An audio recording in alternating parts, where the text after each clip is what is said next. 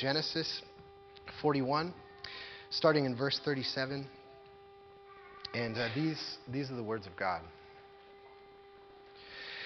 This proposal pleased Pharaoh and all his servants. Let me just pause there for a second. Uh, what happened in the beginning of this chapter was uh, Pharaoh had had uh, a, couple of dreams about some cows that came out of the Nile and about some uh, grain, uh, stalks of grain.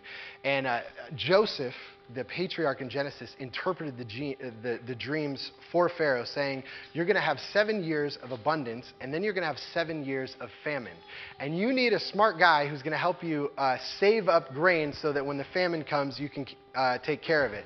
And so that's where we're picking up, and it says this proposal that Joseph made of how to deal with this, this famine that was revealed to Pharaoh in the dreams. This proposal pleased Pharaoh and all his servants. And Pharaoh said uh, to his servants, Can we find a man like this in whom is the Spirit of God? Then Pharaoh said to Joseph, Since God has shown you all this, there is none so discerning and wise as you. You shall be over my house, and all my people shall uh, order themselves as you command. Only as regards uh, the throne will I be greater than you. And Pharaoh said uh, to Joseph, See, I have set you over all the land of Egypt. Then Pharaoh took his signet ring from his hand and put it on Joseph's hand and clothed him in garments of fine linen and put a gold chain about his neck. And he made him ride in his second chariot. And they called out before him, Bow the knee. Thus he set him over all the land of Egypt. Moreover, Pharaoh said to Joseph, I am Pharaoh, and without your consent no one shall lift up hand or foot in all the land of Egypt. And Pharaoh called Joseph's name Zaphenath Paneah, and he uh, gave him in marriage to Asenath, the uh, daughter of Potiphera, priest of On. So Joseph went out over the land of Egypt. Joseph was 30 years old when he entered the service of Pharaoh, king of Egypt. And Joseph went out from the presence of Pharaoh and went through all the land of Egypt. During the seven plentiful years, the earth produced abundantly. And he gathered up all the food of these seven years which occurred in the land of Egypt and put the food in the cities. He put in every city the food from the fields around it, and Joseph stored up the grain in a great abundance, uh, like the sand of the sea, until he ceased to measure it, for it could not be measured. Before the year of famine came, two sons were born to Joseph. Asenath, uh, the daughter of Potiphera, priest of On, bore them to him. Joseph called the name of uh, the firstborn Manasseh, for he said, God has made me forget all my hardship and all my father's house. The name of the second he called Ephraim, for uh, God has made me fruitful in the land of my affliction. The seven years of plenty that occurred in the land of Egypt came to an end, and the seven years of famine began to come. As Joseph had said, there was famine in all the lands, but in all the land of Egypt there was bread. When all the land of Egypt was famished, the people cried to Pharaoh for bread. Pharaoh said to all the Egyptians, Go to Joseph. What he says to you, do. So when the famine had spread all over the land, Joseph opened all the storehouses and sold to the Egyptians, for the famine was severe in the land of Egypt.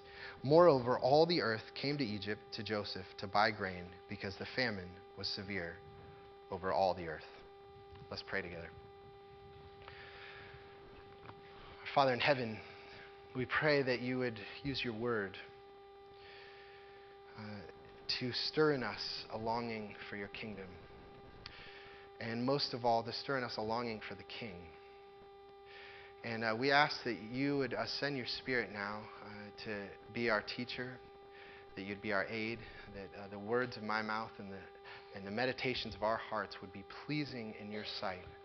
O Lord, our rock and our Redeemer. We ask this in the name of Jesus, our Savior. Amen. So, um, what's interesting about this passage I re- just read to you is um, that it's a story about a government, right? And it's a government where Joseph becomes the prime minister. And he's basically restructuring the bureaucracy of Egypt. And he's leading um, an international uh, relief effort where he's consolidating the resources of the mightiest nation in the world uh, so that to provide relief to a potentially de- for potentially devastating famine that's coming. And the reason why I think that uh, that's interesting, that I just, you know, we're opening the Bible and it's a story about a government, is because I think for most of us as modern people, when we think about what, what are we going to learn about when we read the Bible, we think we're going to learn about spirituality. And for us, you know, people living in, in Bellingham, spirituality primarily is a private thing that I do. Uh, I, I, do in my spare time. Um, it's, it's about how I get in touch with who I really am. It's about self actualizing. It's about me having a fulfilling life. And, um, and so we read something like this, um, and you say, well, what is this? What is a passage about the government in Egypt uh, in, you know, 3,000 years ago, or no, 4,000 years ago, uh, you know, have to do with my personal fulfillment? And um, the great thing about the Bible is that the Bible does speak to all those things about my personal life. How do I deal with my anxiety? How do I become who God made me to be? And how do I live a fulfilling life? It actually addresses all those things. It says if you want to become who you're made to be, you need to know God. You need to have a relationship with Him. You need to follow Him, read His Word, and He, he defines who you are. He, can, he has resources to deal with your anxiety. But it talks about so much more than that as well. It talks about a coming kingdom where God is drawing all the nations of the earth to himself to worship him.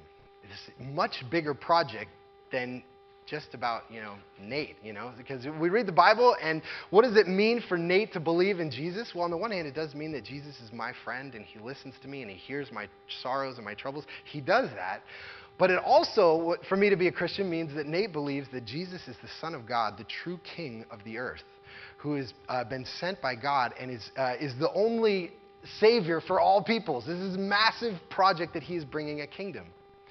And so there's this sense where there's kind of a micro gospel, small good news, you know, micro gospel about my personal life, and then there's also this macro gospel that I am being brought into being a part of God's kingdom, um, which is uh, a giant um, uh, work that God is doing in the whole earth and the whole creation.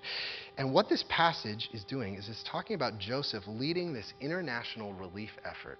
Um, you see that clo- uh, close, closing verse there, verse 57. Moreover, all the earth came to Egypt to Joseph to buy grain because the famine was severe over all the earth is a massive relief effort. And actually, what this is, this little story is a little preview in the Old Testament. It's a little picture in the Old Testament of what Jesus is uh, going to do 2,000 years later when he comes as the true king, as the greater Joseph.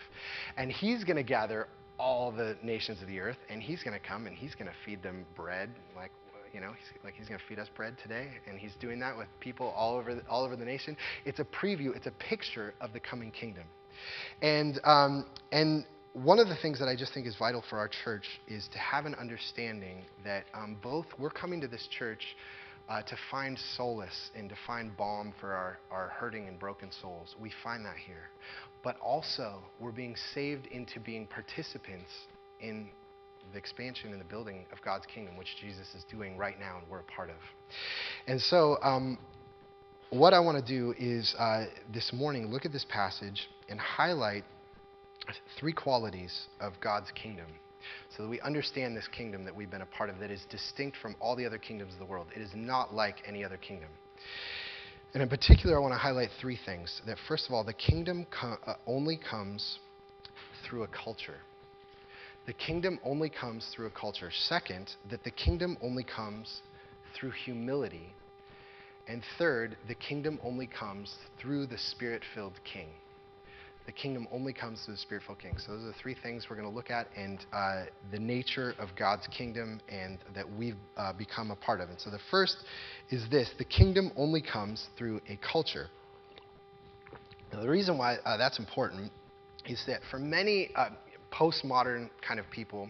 You know, most, kind of the, the way that uh, people in, in, Bellingham, kind of the West Coast, are very uh, postmodern people.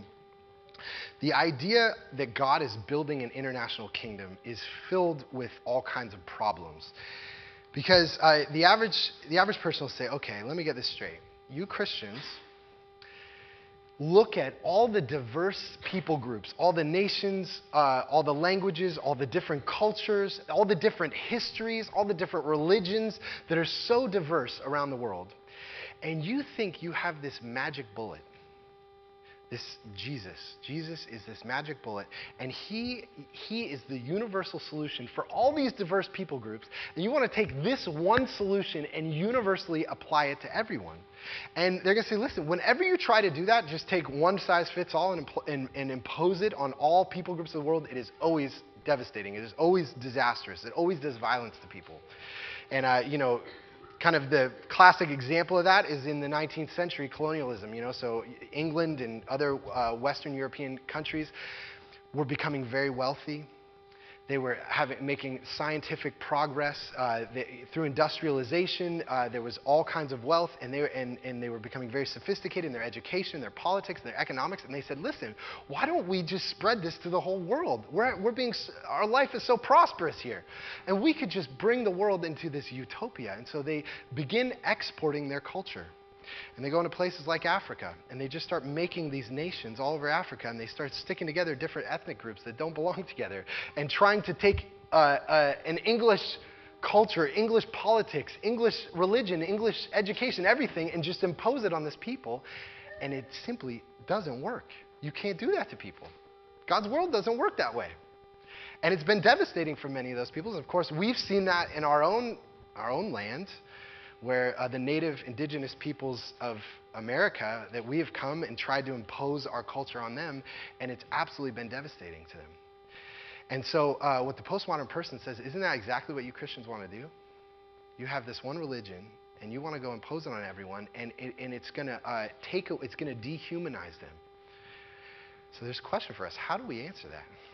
Is that really what we want to do? We want to take Western white religion and we want to impose it on all the diverse peoples of, of the world.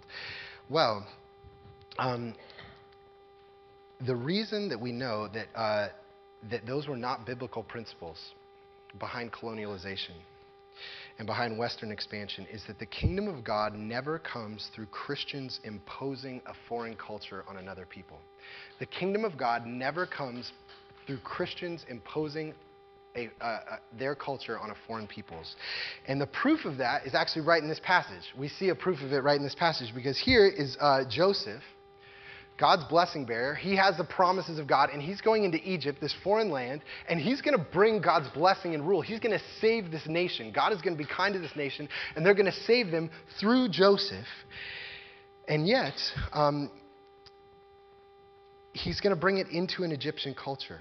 And you look at this, and what does Joseph do? Does Joseph take his Israelite culture and come into Egypt and begin to impose it on them? No. He does the opposite. He actually begins to adopt their culture. He becomes a part of their culture. And you see this um, that uh, you know Pharaoh has these dreams, and Joseph interprets Pharaoh's dreams for him. And so it says then in verse 42, then Pharaoh took his signet ring from his hand and put it on Joseph's hand and clothed him in garments of fine linen and put a gold chain about his neck. And he made him ride uh, in his ride in, in his second chariot. And they called out before him, "Bow the knee." Thus he set him over all the land of Egypt. Moreover, Pharaoh said to Joseph, I am Pharaoh, and without your consent no one shall lift up hand or foot in all the land of Egypt. And Pharaoh called Joseph's name Zaphenath Paneah an Egyptian name. And he gave him in marriage to Asenath, the daughter of Potiphera, priest of On. So Joseph went out over um, the land of Egypt. Now, what's happening here? This is, uh, Joseph is going through um, a, an Egyptian litany for the installation. He's becoming the vizier or the, uh, the prime minister of Egypt. And he is going through this, this uh, kind of installation process. You know, he's getting new clothes, he's getting this gold chain, he's getting this signet ring. He's becoming a, he's becoming a part of Egyptian culture. And then he's given this name that's an Egyptian name by Pharaoh. And then he marries an Egyptian. He's becoming a part of their culture. Now, you, I should pause there because you might say, now, is this a good thing? To, you know, he's marrying an Egyptian woman. Sure, you know, she's the daughter of Potiphar, priest of On. And I think that we can look at this passage, and actually, there's a lot of indication that some of these Egyptians are converting. Because what happens with Pharaoh is Pharaoh uh, hears the dreams, and God is speaking to him through, through Joseph. And what does Pharaoh do? First of all, he believes Joseph, and then he obeys Joseph. And when you respond to the Word of God with faith and obedience, you're a Christian. So I think there's some indication that some of these Egyptians, especially if the Pharaoh has become a believer in God, that other people high up in this, uh, in this government and in this, uh, this culture have become Christians. And, and uh, Joseph has found one. And actually, one of the indications of that is, is Joseph only marries one woman. You know, there's all kinds of polygamy happening in these pagan nations. He's a one woman man. And he's found this Egyptian woman who's, uh, who's come to love God, and he's married her. And um, and the point is this that the kingdom of God comes in Egypt through Joseph, not by Joseph rejecting Egyptian culture, but by working, being God's agent from within it. He becomes God's agent from inside of Egyptian culture.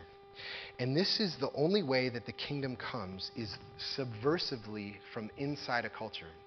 Um, and that we become a part of a cult, become a part of the culture around us, and we're God's light within it. And you know, kind of a classic example of this uh, was that uh, Protestant missionaries went to China in the 19th century, and they were there for you know a century, over a century, I think, and had very little fruit. You know, these are white Westerners in China trying to preach the gospel. Very hard to build uh, build churches. And then in 1953, they were expelled um, by the government, by the, by the, communist government. They said, no more, no more missionaries. And it turns out that was actually the best thing that could have happened to the church because they didn't understand uh, Chinese culture. They couldn't immerse themselves, and they were trying to impose this foreign culture, it, bring it into China, and there was no fruit. God didn't bless that. That's not how the kingdom works.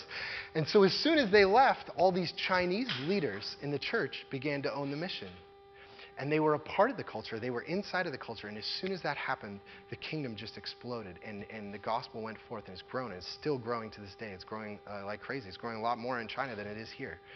And it's because the, the, the, the kingdom comes from within a culture. And um, I put a. Uh, uh, and, and, let me just say this actually, you know, Jesus, Jesus talks about this in some of his parables about the kingdom, where he says that the kingdom is like leaven that you put in a, in a, you know, the dough of bread, and the leaven slowly spreads until the whole lump is uh, leavened. Or he says, the kingdom is like a mustard seed that you plant in a garden, and it slowly grows up into be, uh, to become this great tree where all the birds of the air are coming. And that's how uh, the kingdom grows in a place like Bellingham for us. God plants us not to be a separate culture from Bellingham, but to be inside of Bellingham and Whatcom County, and to grow and for the kingdom to slowly grow subversively as a part of Bellingham. And I, I put a quote for you on page three of your bulletin. This is this is a fairly thick quote, but it's it's one of my favorite. And if you've just taken Christchurch 101, I, I read this quote in Christchurch 101. It's Lesslie Newbigin who I actually quoted last week. Um, he was a missionary in, in, India, Anglican missionary in India for 50 years, and um, talked a lot about, about uh, the kingdom of God in, in, in, among the nations. This is what he says. To speak of contextualization in this connection means that each man has to seek to understand the way in which Christ is leading his own people towards the fullness of the new man. See, his own people is his own culture. He needs to understand his own culture and to try to follow and help others to follow. This means that his relation to his culture is a double one. There is both an identification and a separation.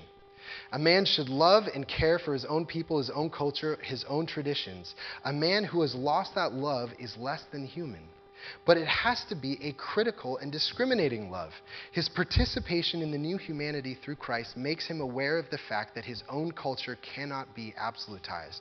It has to grow and change in the direction that the gospel points out. Every Christian in his relation to his own culture must live in this tension. The tension that is always involved in true leadership. For a leader must both be one with those whom he leads and also be more and see more than they. We have to be one with Bellingham and see beyond Bellingham and see where is the gospel leading a place like Bellingham. And this is exactly what Joseph did. He was, lived in obedience and trust to God, and yet he became a part of Egyptian culture.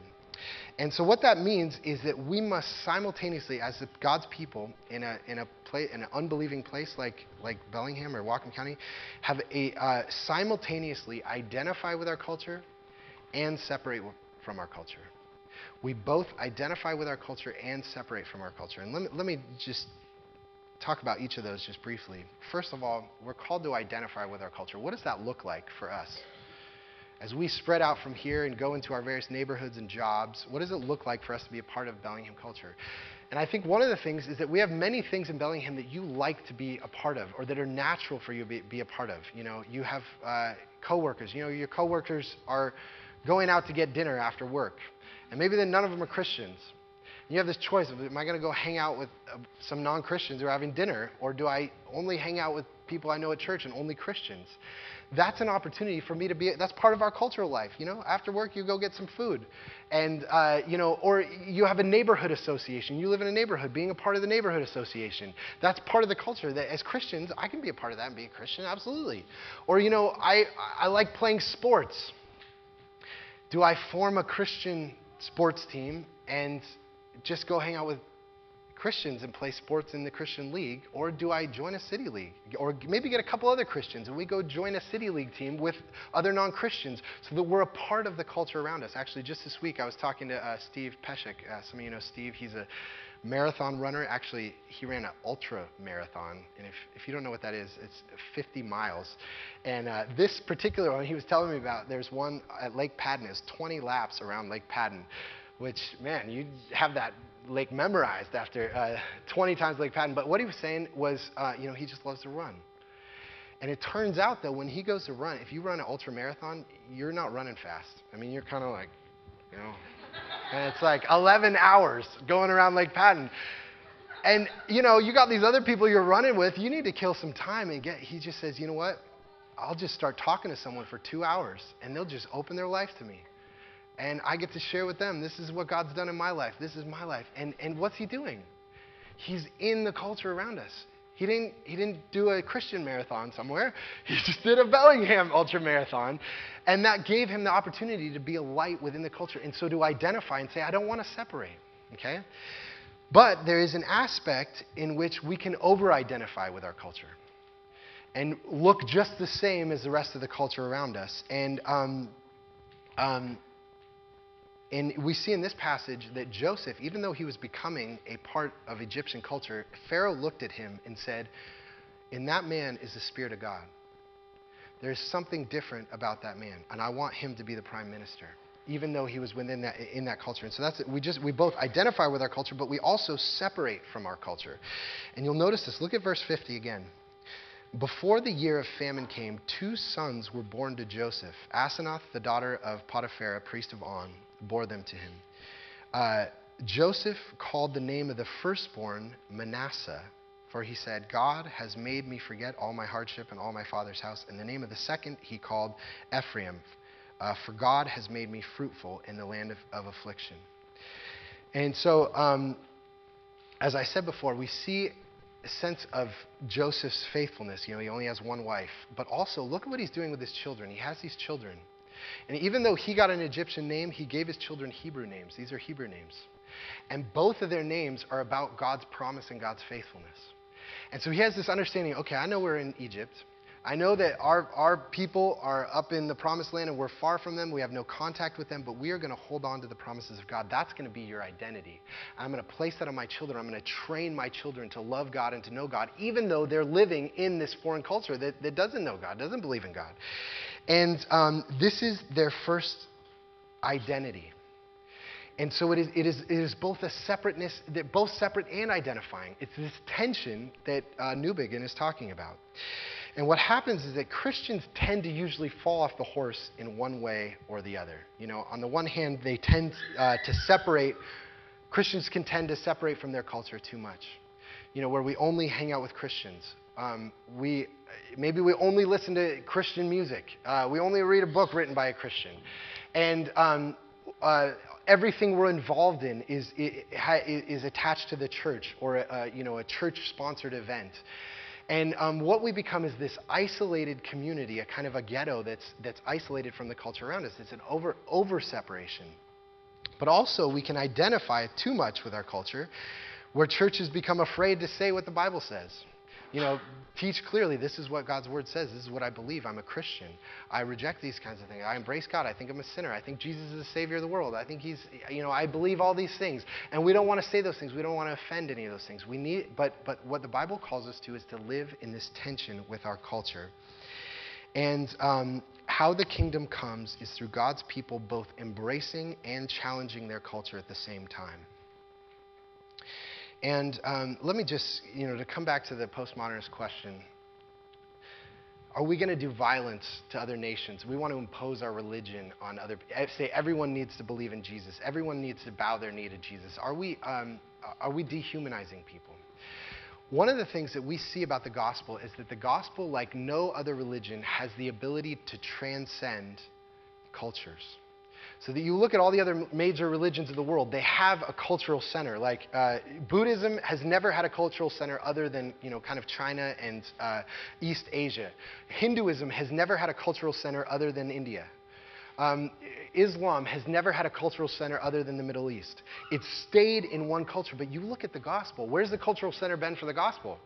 It started in Palestine moved up into kind of Western, you know, Asia Minor, and uh, then it moved into North Africa, then it moved into Europe, then it moved into the British Isles, and then it moved to North America. Now, probably 85% of the Christians in the world live in the majority world in Africa, uh, South America, and uh, in China, and in Asia. You know, Korea is 40% Christian. The cultural center has shifted. That the gospel was not attached to some culture.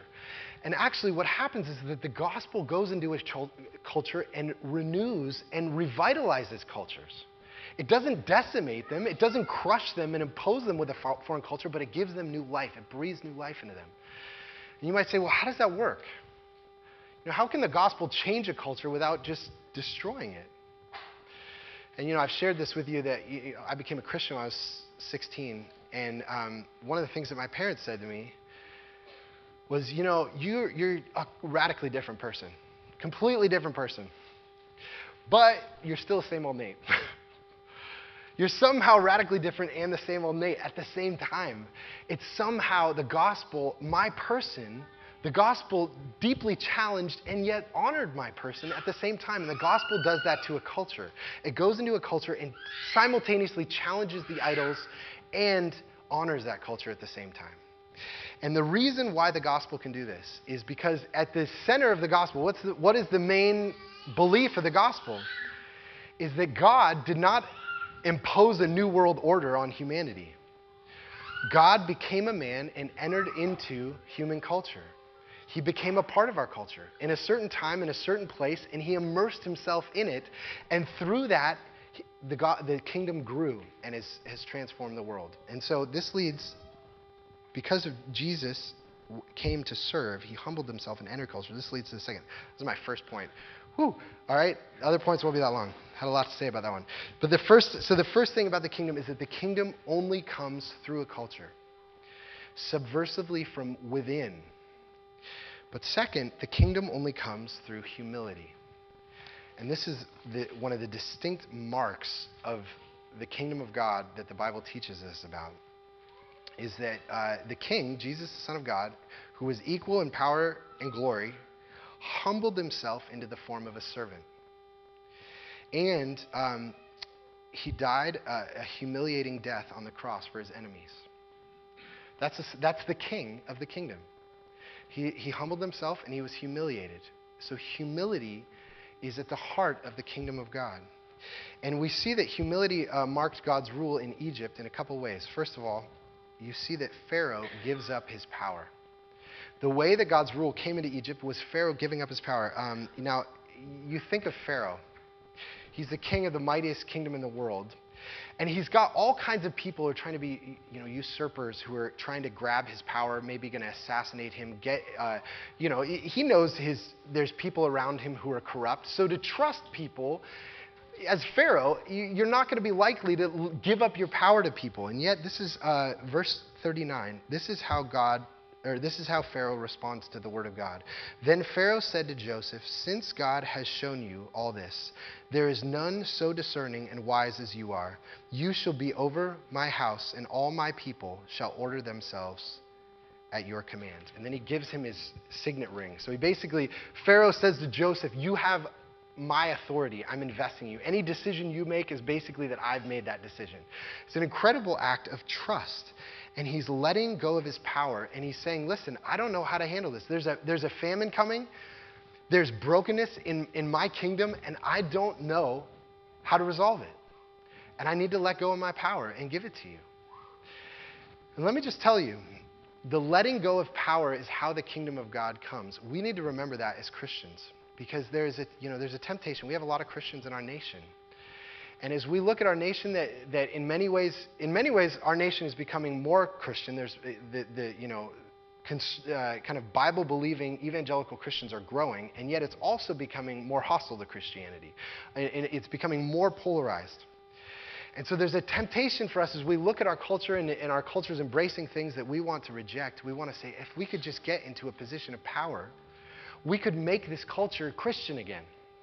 And, and that's the allure, uh, uh, honestly, of, of, uh, of, of, the political system. Is if we could get that kind of power, we could, make this na- we could make this culture the way we want it to be. The kingdom never comes that way. The kingdom comes when God's people are actually marginalized and they let go of their power.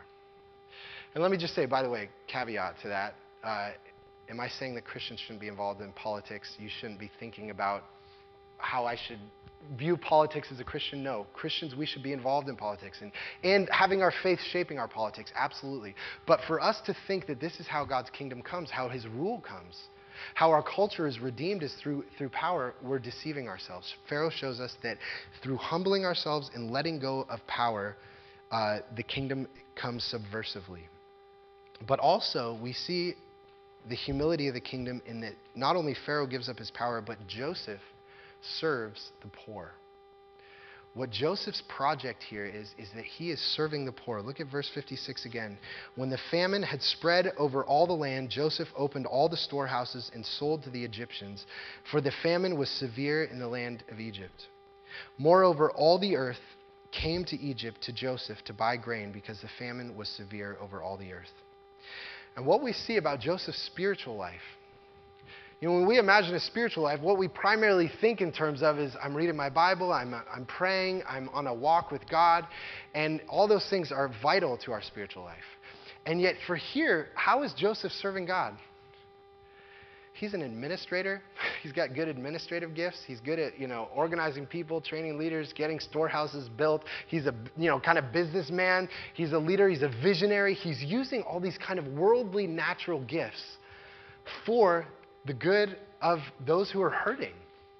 He's giving his gifts away for the good of other people, for serving others, and um, for a massive relief effort. You know, he's a visionary. He sets goals.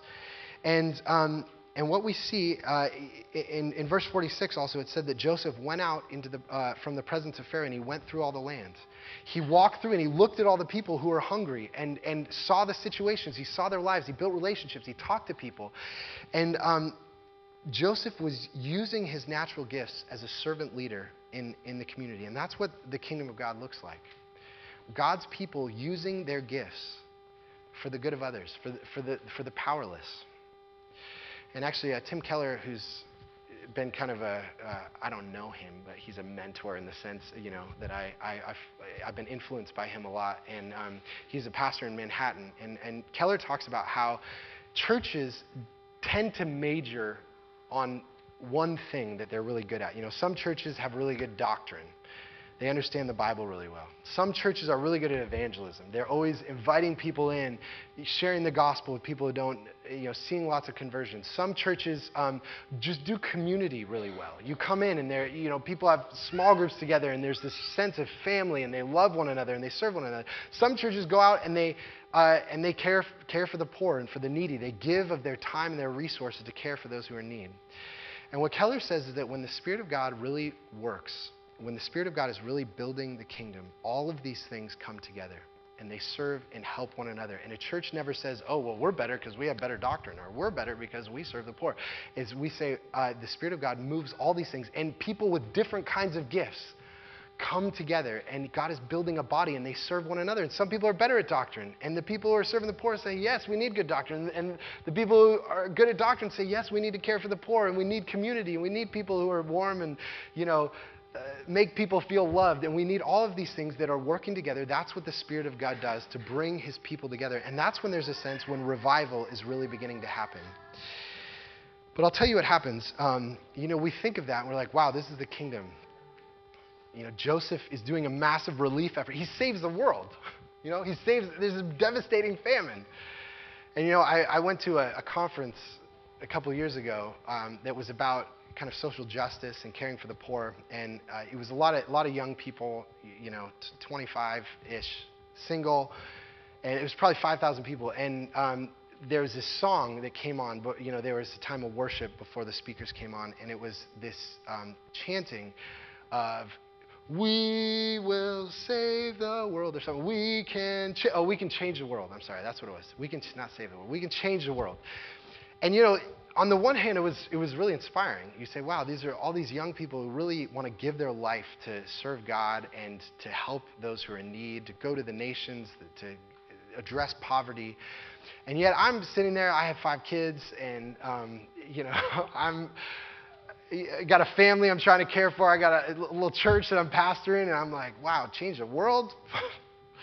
I don't have energy for that. That's I don't know when I'm going to find time to change the world. Like, man, this is a burden, and how am I ever going to do that? And you know, there's this aspect when when we talk about the kingdom, God's big project. I mean, some of you feel that, you're like, wow, we got to change the world. We got to cure poverty. We got to um, uh, rescue the world. I don't I don't have that in me. How am I going to do that? And um, the good news is that it's not us who changes the world. And one of the things that's so important as we uh, read a passage like this, you know, whenever you read the Bible and you read a story, you have to find yourself in the story, right? Because we're trying to apply. This is a this story was written 3,500 years ago by Moses in the desert, and we're like, what does that have to do with us in Bellingham? We have to somehow find ourselves in the story, right? So the question is, where are we in this story?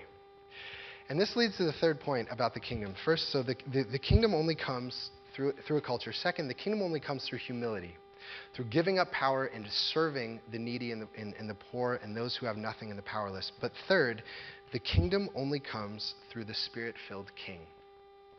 This, the kingdom only comes through the spirit filled king. And, um, uh, you know, if we look at the task of all the problems of the world and think, feel overwhelmed, I can't change the world the fact is, Pharaoh felt that way also.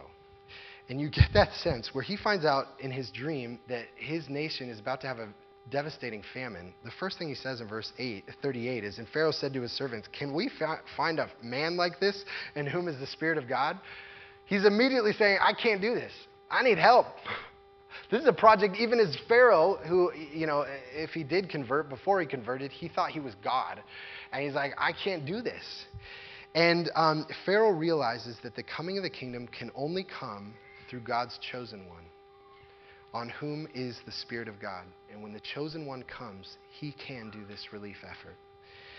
And, um, and as we look at this passage, what we see in Joseph, Joseph is a type, he is a preview of God's true chosen one, true, true spirit filled king who will draw the nations. Because what happens to, to, to Joseph, right? He's in the pit.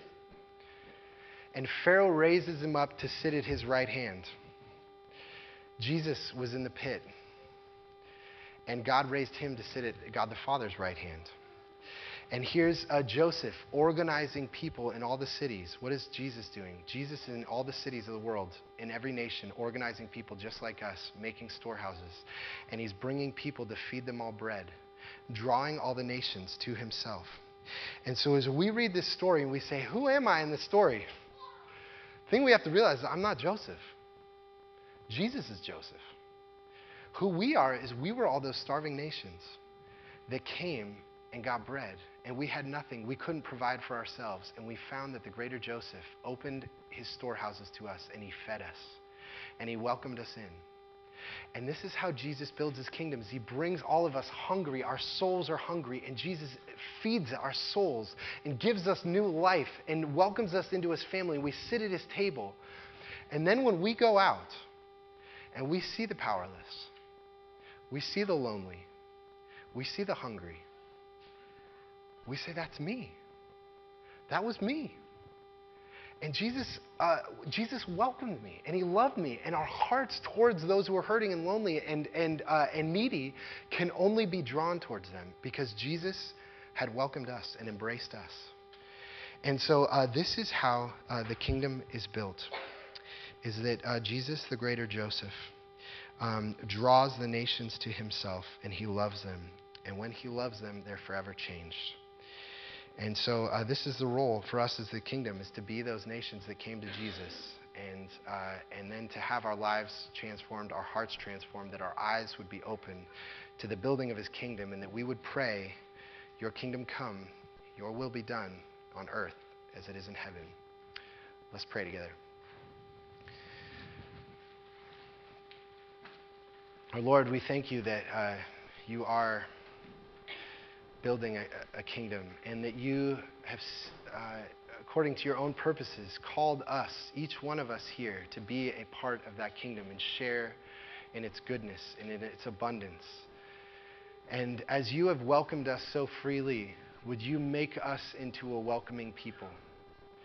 That our hearts would be warmed and, um, and uh, compassionate uh, to the poor, to the lonely, to the weak, because we are all those things, and you showed compassion to us.